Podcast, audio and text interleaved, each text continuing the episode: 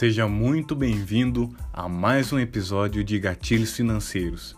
E hoje eu trago para você a importância de um fundo de emergência em todos os momentos da sua vida, inclusive nos momentos de crise do país. Então fique comigo que eu vou explanar e passar todos os pontos para você.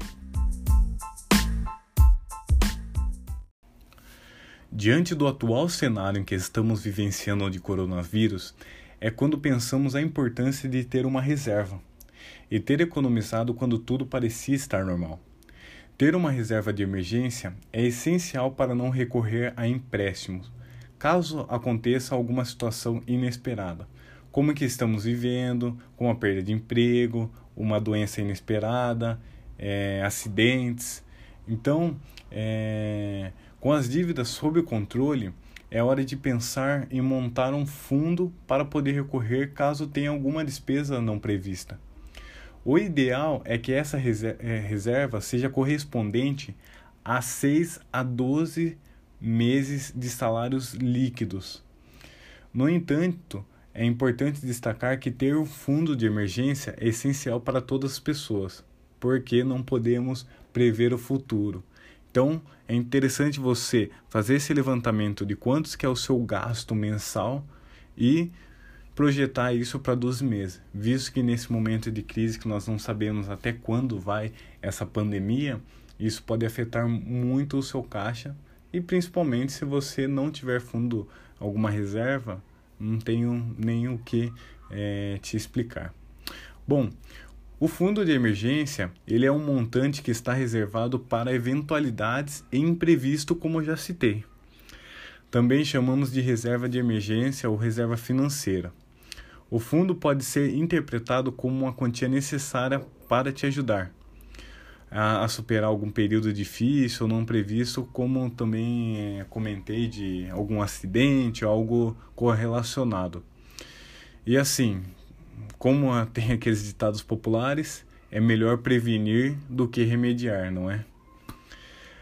E na hora de você estimar a sua reserva de emergência, quantos meses juntar dinheiro, qual o valor, o primeiro passo é entender quanto gasta mensalmente.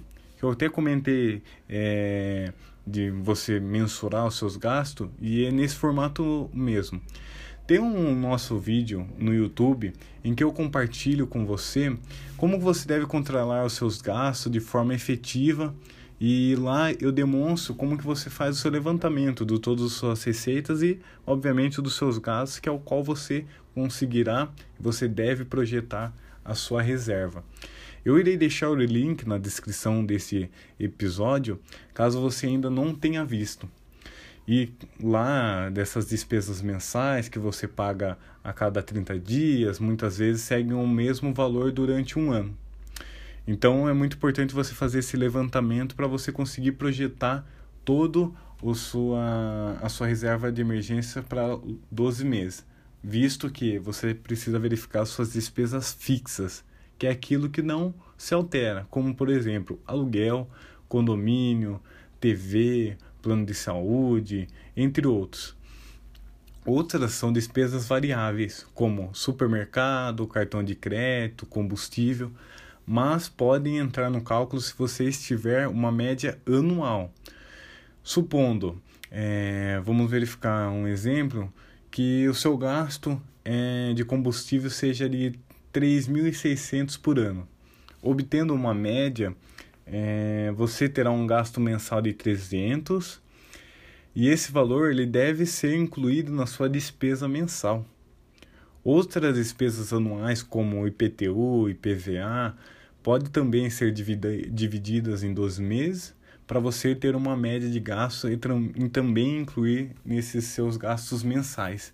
Então é muito importante você fazer esse levantamento, veja lá o nosso vídeo, faça esse controle, esse balanceamento. Eu já até é, frisei para vocês em alguns episódios anteriores sobre a importância de você organizar financeiramente.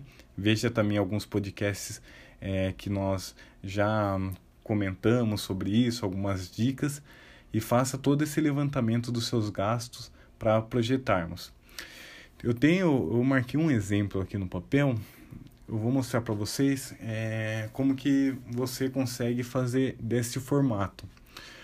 Ó, eu coloquei aqui um aluguel de dois mil reais, condomínio quinhentos, T V a cabo trezentos, plano de saúde quinhentos, supermercado mil, mais com, com trezentos de combustível e quatrocentos de cartão de crédito.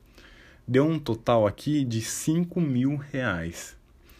Dessa forma, a minha reserva de emergência ela deveria ser de trinta mil, considerando seis meses.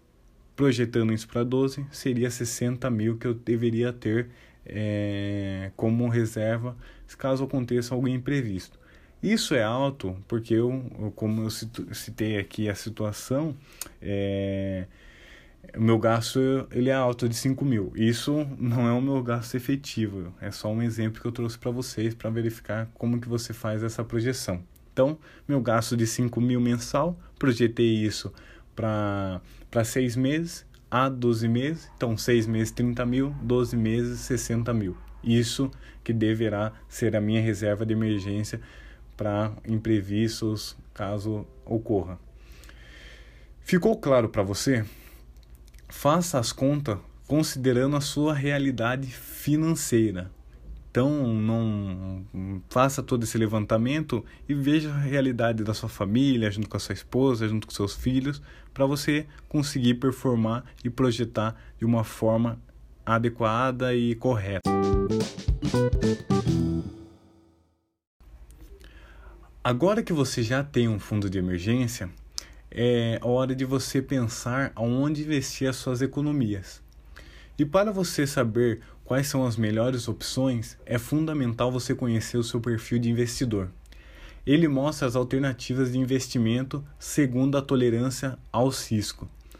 Por exemplo, se você é conservador, a renda fixa é o mais recomendado para você, pois visa uma segurança alta, uma liquidez também alta, e só que a rentabilidade não é tão alta, visto que você, como é conservador, você preza por segurança e não rentabilidade.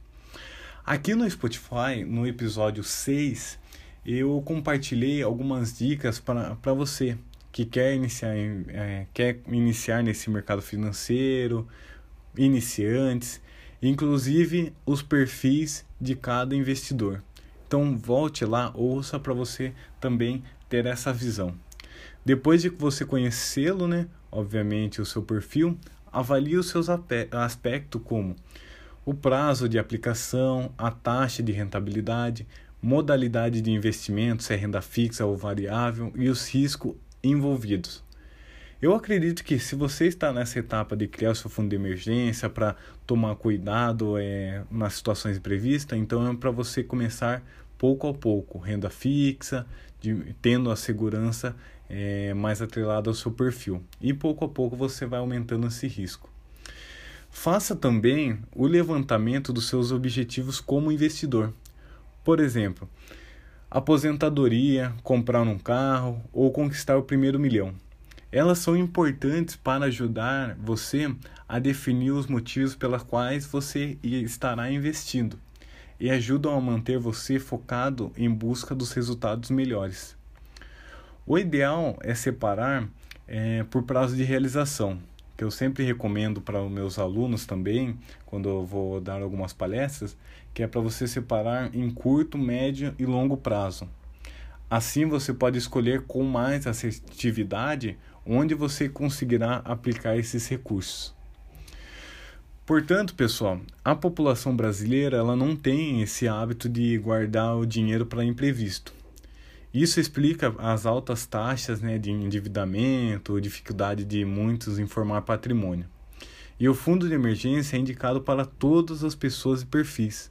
Afinal, não temos a cap- capacidade de prever o futuro. Então é preciso você estar preparado. Está aí nesse momento de pandemia demonstrando isso.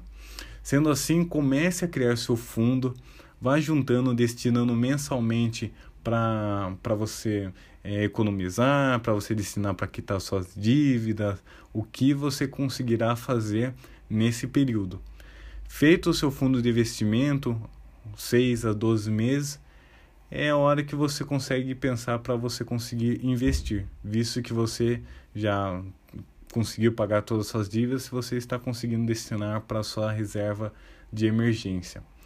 Obviamente, para que não ocorra sérios riscos futuramente.